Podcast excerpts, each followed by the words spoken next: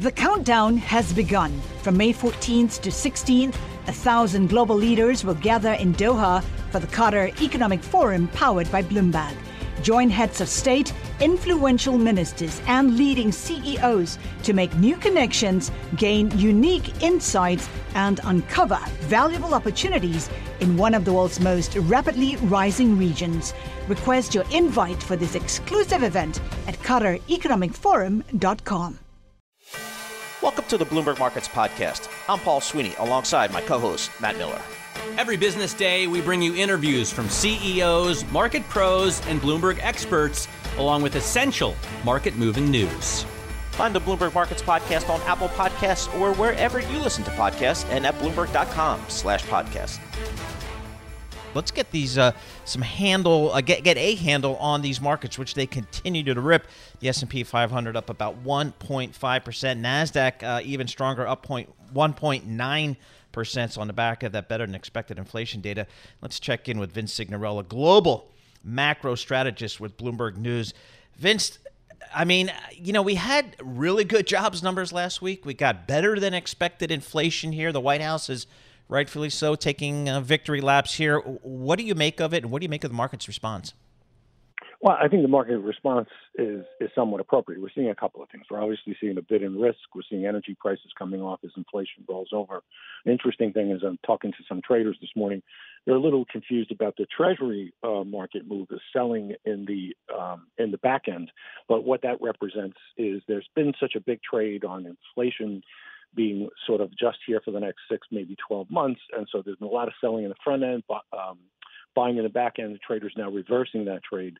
And so we're seeing some uh, widening, uh, n- narrowing of the inversion in the twos, tens, and that's what's driving that.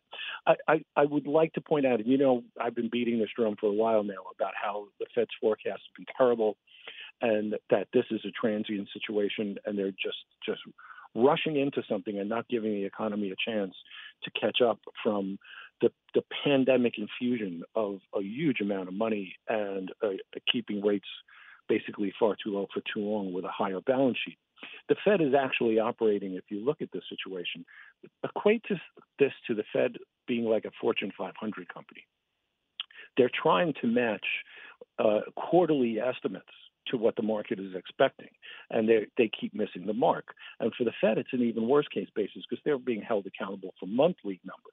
And so we keep hearing from them, "Don't watch monthly numbers. Don't watch monthly numbers." We get a high jobs report. What do they do? Oh, we have to say higher for longer because of higher jobs.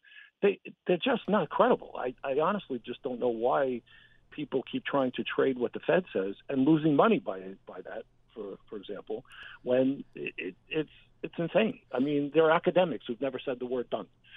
But Vince, uh, so you don't expect the Fed to stick to a Volcker-like um, rate rise regime. You think at some point this Fed is going to turn around and start cutting rates. I, I don't know that they're going to cut rates per se because we still have inflation a long, long way away from where they want to see it. So there's no real reason to cut rates, but they really need to stop and give the the monetary policy a chance to work its way through the system. Monetary policy. But we're only at two and a half percent. Like that's still uh, still nothing. Su- of course, but yeah. why is everybody in such a hurry to get rates to five percent? Monetary policy doesn't react on a daily basis. I saw a, a tweet from someone today who said, "Oh, my cup of coffee went down from eight seventy five to eight fifty. I mean, to expect prices to come. I mean, to expect prices to come down. Dude, Paul checks the gas prices every day. single day. Plus, he checks regular, and we all know that he tanks premium. So yeah, Mike. See, that's. I feel sorry for those out there on the premium scale. That but but but uh, so so that we've heard a lot of Fed speakers talk about the importance of front loading. I don't personally know what it is, why they would want to front load, but because they think that inflation is going to go to 5% and stay there. They could not be more dead wrong. And I'll tell you exactly why and why this isn't the 70s. And if I hear it one more time, I'm going to throw a textbook at someone. If, if you have wage gains that are not above, capital letters, above the inflation rate, you cannot have sustained inflation. The consumer will pull back. They have absolutely no choice. I like you can't it. spend what you don't have. Savings have cratered. Disposable income is cratered. Wages aren't keeping pace with inflation. Revolving credit is the highest it's been since 2008, and that's credit card debt, Where does the Fed think this money is coming from? It certainly ain't coming in my next pay hike from Bloomberg. I can tell you that much. well, I mean, so, in, uh, well, yesterday we watched the president sign a bill that's going to give fifty-two billion dollars in subsidies to chip makers. Those are private companies. You know, owned by shareholders, not government companies. Um, so he's going to give them the biggest subsidy boost we've ever seen the federal government hand out. And that's one place the money can come from. Two things about that bill. Number one, they've got more chips than they know what to do with right now because they front loaded, lovely phrase. They're buying from Taiwan because they thought there was going to be this indefinite shortage. The U.S. companies in the chip industry are are are they still get their chips from Taiwan and then they repurp them for their customers. They're, so their end users users are still paying high prices. The subsidies are going to be a future situation, which will of course help curb inflation because that will bring prices down. The other part of that bill, which I love, which was the EV makers auto analysts are basically saying hardly any cars are going to meet the standards that the government has put in that bill to meet the credit. Mm, so well, I don't, I don't know, Vince. I mean, they're, they're extending a credit or giving a broader credit to automakers or to to, to consumers rather um, to buy EVs that are already sold out with a two year waiting list. So exactly. they're just pumping so much money into this system. Um, a lot of people would argue for no reason and that's what causes well, inflation. It, there's a very there's a very good reason. We have midterm elections coming up in November. That's the only reason for this bill, and it's the only reason why all those credits don't show up until 2023.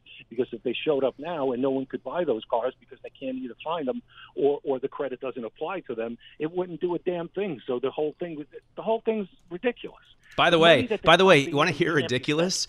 They're gonna so extend the credit. It's a seventy five hundred dollar federal credit for electric vehicles, like the Ford Lightning. Yeah. Paul and I are Boom. big fans of the Ford Lightning. It's yeah. an awesome car. Yeah. It's a hundred thousand dollar truck, and Ford just raised the price of it by eight thousand five hundred dollars. Saw that. There you go. I saw that yesterday. Exactly. So, but you're going to get a seventy five hundred dollar credit. who's who's that? Who's that subsidy for? You know what the most interesting thing that uh, absolutely no one is talking about it was a few days ago. The New York Fed did their consumer expectation survey. Do you know of which income group sees the inflation moderating the most? Those people who make less than fifty thousand yeah. dollars. The people most impacted by inflation who live paycheck to paycheck expect prices to come down. And why? Because they're beginning to see it. They wouldn't expect it otherwise. So where is this inflation coming from? You get Fed's Mester saying it's not affecting me. Well, thank you very much. Nice to be in the one percent yes. where you can afford it. daily, anything. Mary Good Daly. you. Yeah. She I said. Mean, she said, "I know prices are going up, but it doesn't bother me because I have enough money." I'll tell, I'll tell you. I'll tell you a truth. When I was trading at U.S. Bank, we replaced the global FX manager with a lawyer who knew nothing about FX and rates. My cousin was trading at Citibank at the time. I told him what was going on. He said, "Best you start looking for a job because anyone who's never said the word done is not somebody you want to work for in a risk market." So we are trying to follow a Fed where the only person who's ever had a real job is Powell, and they keep telling us what's going to happen to rates and FX, and they've never done a trade in their life. Why does that make me feel good about these people? Why why are they credible to anybody? So just 10, 10 seconds. What context do you say done as a trader? Done as a trader is you actually do a trade. Somebody says to you, make me a price, you do the deal, and you say done. Done. You know I what that, that That's All awesome. Right. That's trader speak there. This is what we. That's this is why what, we. This is why we have you on, Vince. Yeah, shot out of a cannon. Vince Cignarella. He does all this strategy stuff. He's traded rates. He's traded FX. God knows what else he's traded. Probably you know standing in the pits trading crude oil for all we know. But uh, he's at Bloomberg at News. He talks to traders all the time, and we'd love to get his call on these markets, particularly when you got a big, big move like we do today. The countdown has begun. From May 14th to 16th, a thousand global leaders will gather in Doha for the Qatar Economic Forum powered by Bloomberg. Join heads of state, influential ministers, and leading CEOs to make new connections, gain unique insights, and uncover valuable opportunities in one of the world's most rapidly rising regions. Request your invite for this exclusive event at QatarEconomicForum.com. Let's bring in Lindsey Piegza. She is the chief economist for Stifel. Lindsey, uh, you know, I'm not an economist, thank goodness. Um, and but I do know a good labor market last week. I do see the print here on inflation today. Things look pretty good. How do you put it all together? Well, I think from the standpoint of the labor market, last Friday's jobs numbers showed, as the Fed has described the labor market, still solid growth keeping the Fed's eye on the inflation ball at this point. While we could argue that the recessionary boxes have been checked for the consumer, for manufacturing, for housing, the, the labor market has really been that silver lining. But from an inflationary standpoint, this morning's number was a little bit mixed. It did give the more dovish uh, lean as we look at some of those numbers. Now, the reprieve was very minimal, and for the average American household, uh, lower gas prices, while welcomed, does not offset the painfully high costs on nearly every other component of their monthly expenditures. But still, it was a step in the right direction. So, looking at investors' bets, we do see that lean towards a smaller 50 basis point increase as opposed to 75 next month. But why? But if you're the Fed, um, wouldn't you want to just stay on course regardless of this you know one data point does not a trend make Oh, absolutely. So this this is the, the, the problem. The market is anxious to call a peak in inflation. The market is anxious for the Fed to signal they're almost done fighting inflation. They're going to start to decelerate. Me too. But the Fed has been very clear that they're keeping their eye on the ball. They're going to continue to raise rates until they're convinced by several consecutive reports that inflation is on a meaningful and sustainable downward trend back towards that 2% inflation target. So right now, the, the market is questioning the Fed's resolve to remain resilient. The Fed says it will, whichever blinks first is going to determine the directional momentum of rates from by, here. By the way, Lindsey, I also am anxious um, to have seen the peak in inflation, and I'm anxious to uh, see the Fed slow down its rate hikes. But um, does it really? Is it really a bad thing for the economy if the Fed keeps raking rate, uh, rate hiking rates so long as inflation continues to come down and we have these you know 500,000 job additions?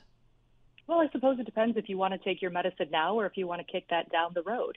If the Fed decides to take a more benign policy pathway and doesn't root out the inflation dragon, then we may run into the scenario of still elevated prices, but now we have much more a, a much more prolonged period of very minimal growth or the conditions lining up for stagflation. If, however, the Fed is willing to push us into maybe a temporarily deeper recessionary uh, position, but get inflation under control, then we can talk about a more robust recovery on the flip side. Lindsey, I'm trying to make the case to my bosses that they should send me out to uh, Jackson Hole, Wyoming. Um, tell us what happens in Jackson Hole, Wyoming in the month of August every year, and should we pay attention? Well, traditionally, the Fed has used the Jackson Hole meeting to give an increased assessment or an updated assessment of where policymakers are in terms of the longer term view for the policy pathway.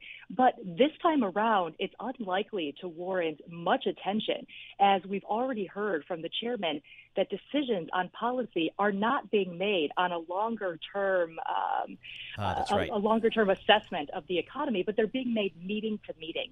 So just like the market is overreacting, arguably to one data point, so too is the Fed basing next month's decision on the incoming data, the latest incoming data.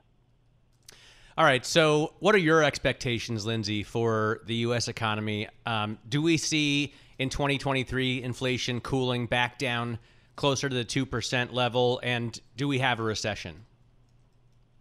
Well, that's that's a, those are some big questions there. First off, I, I do think that growth remains very minimal throughout the year, and I do think that looking backwards, the NBER will eventually acknowledge a recession started either in the first or the second quarter. Really, from an inflation from with an, three and a half percent unemployment. Absolutely, because I think the three and a half percent unemployment rate is not necessarily capturing the full the full sense of what's happening in the labor market. Remember, the, the, the growth that we've seen in job creation is less about new jobs being created and more about old jobs being replaced. Remember, as of July, that's when we recaptured the full 22 million jobs lost during the Great Recession. So True. over the past 18 months, essentially we've just clawed back to where we were. We're not talking about new job creation above and beyond the ones lost. Good point. So I do think when we look at the loss of real income, the decline in manufacturing, the loss in real spending, top line GDP in negative territory, even though the employment numbers are giving us an mm, artificial yep. sense of solidity, I, I, think that we are in recessionary condition. I don't know. My my third of my fourth children actually got a real real job, as they call it. So to me, that is a wicked strong labor market. So Lindsey Piegza, thanks so much for joining us, Chief Economist, Managing Director uh, at Stifel, giving us uh, her thoughts here. We love talking to Lindsey. Uh, a nice perspective to the market here just talking to Bloomberg's Vince Cignarella uh, just uh, earlier this morning, and he was making a comment talking about chips, and he sent along uh, some news here. Demand for chips is collapsing just as President Biden signs a bill to jumpstart more U.S. chip making, which is very interesting because we've got some very mixed to bad numbers coming out of some of these chip makers over the last few days, and it kind of just kind of goes to this you know strategic importance of having chip manufacturing in the U.S. Keith Krach uh, joins us. He's the founder of Krach Institute for Tech Diplomacy at Purdue University, West Lafayette, Indiana. Some really good stuff there. They do at Purdue. Some smart engineering geeks there at Purdue, no question about it. Hey, Keith, talk to us about this chip business because at the beginning of the pandemic, when China shut down, we all sh- the whole world shut down. We said, "Oh boy, we need chips for a lot of stuff, and we don't really make a lot of chips here." So the talk really ramped up of you know kind of onshoring some chip manufacturing capability, and I think that's what the Chips Act uh, does. How should we think about that? Well, eh, I'll tell you what, fellas. Um, I'm here in Washington D.C. I was invited yesterday uh, by the White House uh, for the for the signing. Uh, it was a great day uh, for America, for national security, for global economic security, and long-term prosperity you know, when you talk about uh, these quarterly results for the chip makers, I would not be worried about that at all because this chip business is growing so fast. You know, a slowdown from them means, you know, on the average, it goes from a 40% growth down to 20% growth. We're under capacity. Now, uh, you know, let me tell you why uh, this is such an important bipartisan, you know, $280 billion bill. First of all, it's about securing the semiconductor supply chain. That is critical for national security. The second is this investment, which now is going to result in a $350 billion uh, in, in, in uh, chip manufacturing in the United States and, and, to help us maintain that lead, as well as a $200 billion investment uh, with direct funds in R&D.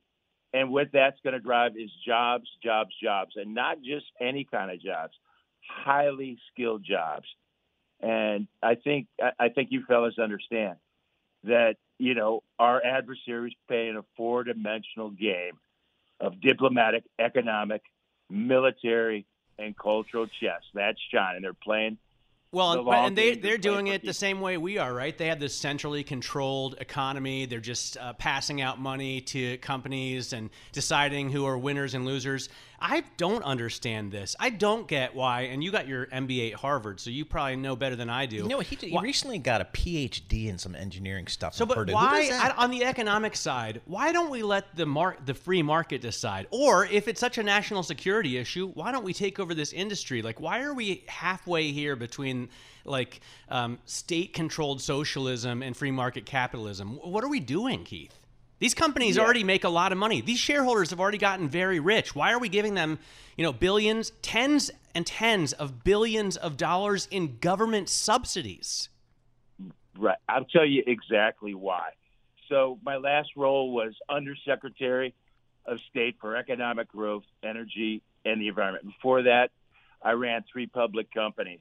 I've been in Silicon Valley most of my of my career, and here's what's ha- we invented the semiconductor business. Here's what happened. Countries, particularly Asian countries, realized how strategic it is, and they subsidized these semiconductors. So they literally pulled it off our shores. And the investment that goes into these manufacturing facilities is humongous. We did the largest onshoring in history when I was under Secretary of State, $12 billion for one of the most sophisticated chip plants ever.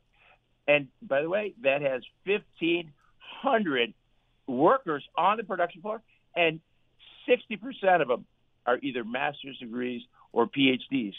And we lost that talent. All right. So give us a sense of just how strategic you think onshoring some of this capability is because again it became acutely aware even to lay people like myself that uh, you know when china shuts down taiwan shuts down for whatever reason that's a problem matt miller can't get his well and you should know, we Chevy be doing truck. it for other industries should we be doing exactly Yep. it's taken me so long to get this truck from chevrolet i'm very excited it's apparently coming Yep. this month Yep. and i cannot wait it's the zr2 um, which i'm so pumped about but you know if, if we're doing this for chips why aren't we doing it for planes or uh, trains or automobiles Well, this is first of all, semiconductors is the most important industry in the world because it lays the foundation not only for everything in the tech area, but as you guys were saying, in the in the automotive field, in the energy field, you know, in the aerospace uh, field. So the important thing is to secure uh, this supply line. You guys saw what happened during during the pandemic.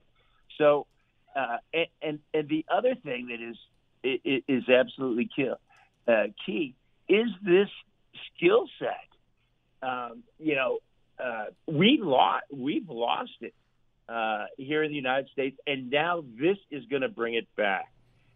hey keith One other great thing about this uh, uh, Chips and Science Act, it also is, funding uh, research in critical national security sectors like quantum computing, like 6G, like biotech, and this is this is an area where you know the United States used to be number one in R&D. We were down at number nine, and one last thing is that when we presented, we are when we architected this bill, we presented to Senator Schumer and Senator Young, and what we showed them is with this level of investment, you're going to get a three times, uh, threefold additional investment from the private sector. Keith, let me quickly ask you. We only got uh, 30 seconds here, but what do you think about the EV credits? Is that subsidy also important for American jobs and car makers? Well, I, I can I can t- I can tell you what I think. Being you know former CEO of DocuSign and Ariba, is that these guys are on the 90 day shot clock, right? And so to be a, this enables you to look long term, and that's key. And by the way, for the for the EV credits, as long as that technology is developed in the U.S. because China owns solar panels, and we've got to do something about that. All right, Keith, great stuff. Uh, really appreciate getting your perspective. Keith Krach, founder of the Krach Institute for Tech Diplomacy at Purdue. Uh, he was also the former U.S. Undersecretary uh, of State for Economic Growth, Energy, and the Environment. Million jobs, million degrees. The guy Yep. used to be a VP at General Motors as well. I know. I mean, gotta get him kinda- back on. He's done everything. We yeah, gotta we'll get get, him we'll back get him on. back on. We'll get him next time he's in the city. We'll get him here in, in the studio. The countdown has begun. From May 14th to 16th, a thousand global leaders will gather in Doha for the Qatar Economic Forum powered by Bloomberg. Join heads of state, influential ministers, and leading CEOs to make new connections, gain unique insights, and uncover valuable opportunities in one of the world's most rapidly rising regions. Request your invite for this exclusive event at QatarEconomicForum.com. Again, some good economic data over the past few days. Let's check in with Jeff Cleveland. He does this for a living. He's a director and chief economist for Payden and Rygel. Hey, Jeff, you, know, you, you put today's CPI data together with, you know, a really strong jobs report last week.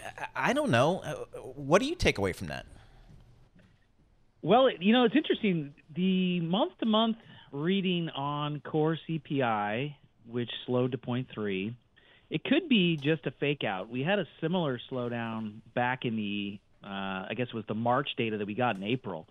So, and then we saw core CPI re accelerate. So, for my money, I think it's too soon to claim victory, mission accomplished on, on core inflation. Um, could be still moving higher. And 0.3 month to month isn't. An, I don't think that's enough to change the Fed's view here. And then as it regards to you know, So wait, so job- Jeff, you think the Fed's still going to go 75 at the next meeting? Yeah, we're going to get another CPI report. We're going to get another jobs report. So as of now, we're, we're sticking with the 75. The reason being, I think you have to put on your central banker hat and you have to think, okay, how do they think that policy affects inflation? And the way they look at it is that they need to get interest rates up enough to push up the unemployment rate. That's their goal. Once the unemployment rate starts to rise, then wage pressure comes off and then inflation, core inflation slows. We haven't had that happen yet. We had a really strong jobs report. The unemployment rate moved to cycle low. So if you're a central banker, you I think you're still keeping your your foot on the brake in in terms of uh, monetary policy, not slowing down, and definitely not on a a welcome, but uh, it could just be one month of soft CPI data. Isn't it enough if they just keep wage increases uh, below the level of inflation, or do they really have to? Do we really have to see jobs losses?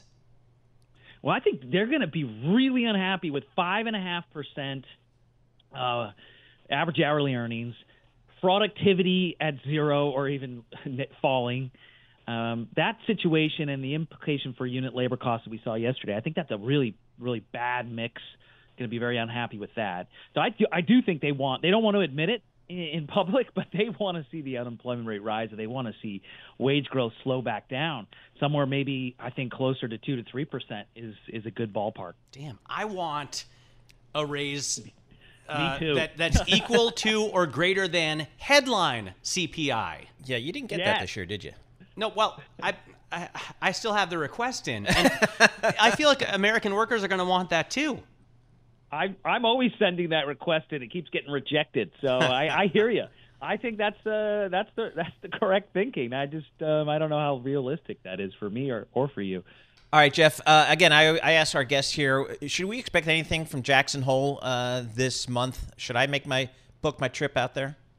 Well, sometimes Jackson Hole is sort of esoteric, right? Some fringe kind of topics, maybe not really mainline monetary policy topics. But I feel like this year, maybe this year is different. Maybe this year is is surrounding the question that we're going to talk about here, which is how much does the unemployment rate need to rise to get to get inflation back down? Sort of, I don't know, bread and butter monetary policy questions. So it it might actually be more more central to markets than maybe it has been in the, the last couple of years. So Yeah, this Fed maybe, seems less- Maybe you should go. This Fed seems less esoteric. I mean, they seem to care about headline inflation, not just core PCE, right?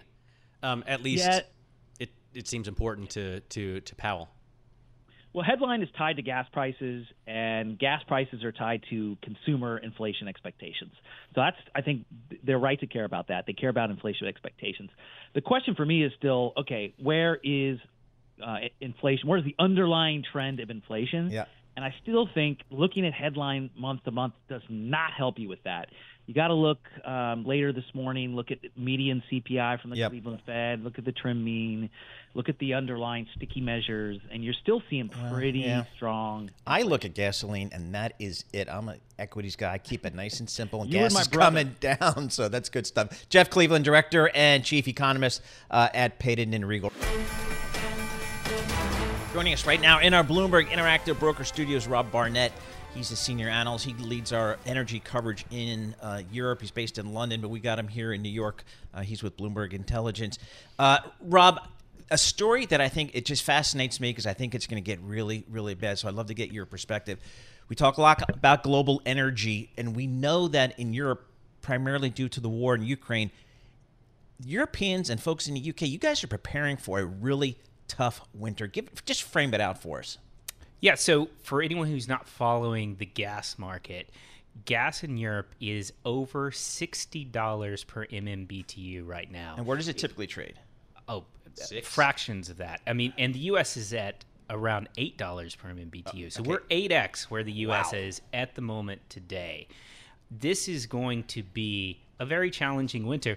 Now, tariffs are actually regulated by the government, so consumers haven't really had to mark to market what they're paying yet. So it's going to be tough as the governments phase in those higher prices. And yeah, I'm stocking up on sweaters, just getting ready for colder showers, sweaters, everything that we can do to.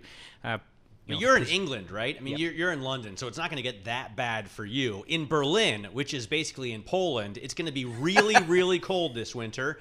And the Germans, I'm going to ask you why, decided to put all of their eggs in Vladimir Putin's basket. Why did Angela Merkel um, make her nation so reliant on this Russian dictator?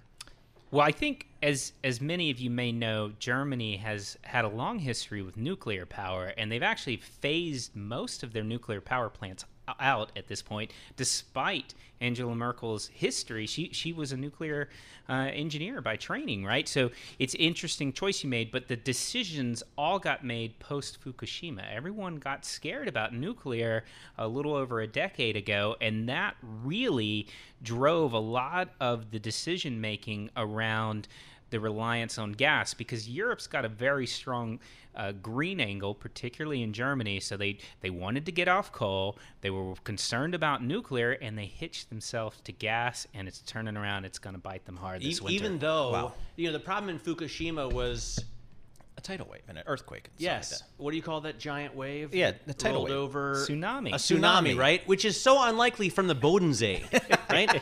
That's not going to happen in Germany, and yet um, they ran. uh, Straight to Moscow for all of their energy needs. I used to talk to Dan Brouillette a lot when he was energy secretary, and he would come to Berlin every time he was there trying to peddle um, LNG terminals because he wanted to sell more U.S. gas, and they turned him away. And and they are trying to make amends for that now. Germany and other parts of Europe are sprinting to get LNG import terminals built, but those things take a while. So this is a multi-year process with no easy solutions in the next 12 to 24 months. Right, in in which time period we could see the Rhine River completely dry up. We are told that um, the level on, on the Rhine could drop to 16 inches by Friday, making it virtually impassable for the big coal and diesel barges that need to normally deliver energy through those routes. What's going to happen? Yeah, so there's stockpiles for a little bit of short duration disruption. But if we see this continue, it's just one more factor that's really putting pressure on that gas price that we talked about at the beginning here. And there really aren't easy alternatives in the near term. So, you know, how bad does it get? I mean, the reasonable there, there's terminology. There's they're talking about the reasonable worst case scenario oh, includes Oh. Mandated power outages and things like that in many of the economies. This the, the So we'll see cities go dark. Already seeing that. Are you? Already seeing that in Germany. Oh yeah. Well, I mean, Berlin was pretty much dark at night to begin with because they don't have enough money to pay for power before the surge in prices. Now they've got the big boom in prices, plus all the rivers are drying up. Those that are cooling nuclear plants are are too hot to do so. I mean, they've just got hit by like a triple whammy, right? and we've just taken all of this for granted i think in the west we've just always been able to flip the switch and assume that the power is going to work i think a lot of folks in society clearly took their eye off the ball and it's going to take a lot of time to figure this out and renewables are great. I'm, I'm very pro renewable energy. It's going to but th- this stuff is a multi-decade kind of solutions and they're obviously intermittent. You've got to figure out hydrogen and battery storage and all of these things that we know are on the horizon but none of them are kind of really here for prime time today. So the reality is today you got to have some gas supply solutions. You got to have coal in the mix and you know for better or worse Germany should be doing everything it can to keep the nukes that they still have remaining running. They still have the potential to. Uh, they have some plants, I think three that are running, and they have the possibility of stretching it out. They're supposed to phase them out by the end of the year. and Can't it- do that Just now, a can political they? question. Well, I don't think they can. By the way, Rob, have you seen? There's a Norwegian drama called um, Occupied, which is really fantastic. It's about like the premise is that um, Norway decides to stop exporting gas and oil. And so the EU allows Russia to occupy Norway. Great. Which sounds crazy, but or it did at the time. Now it sounds so realistic. the geopolitics of energy in Europe are just absolutely fascinating. And you're right to point out Norway is so important to the gas Yep. equation. One of our analysts who covers Equinor, he had a focus idea on them earlier this year because they were really poised Yep. to benefit be- because of being the number two gas supplier into Europe, and you've got all these high prices. So some people are actually printing money because of where we are today. Vladimir Putin. Yep. Him too. All right, Rob. Thanks so much for joining us. Rob Barnett, senior analyst covering energy out of our London office. He joins us live here in our Bloomberg Interactive Broker studio. He's at Bloomberg Intelligence. Thanks for listening to the Bloomberg Markets Podcast. You can subscribe and listen to interviews at Apple Podcasts or whatever podcast platform you prefer. I'm Matt Miller. I'm on Twitter at MattMiller1973. And I'm Paul Sweeney. I'm on Twitter at PT Sweeney. Before the podcast, you can always catch us worldwide at Bloomberg Radio. The countdown has begun. From May 14th to 16th, a thousand global leaders will gather in Doha for the Qatar Economic Forum powered by Bloomberg. Join heads of state, influential ministers, and leading CEOs to make new connections, gain unique insights, and uncover valuable opportunities in one of the world's most rapidly rising regions. Request your invite for this exclusive event at QatarEconomicForum.com.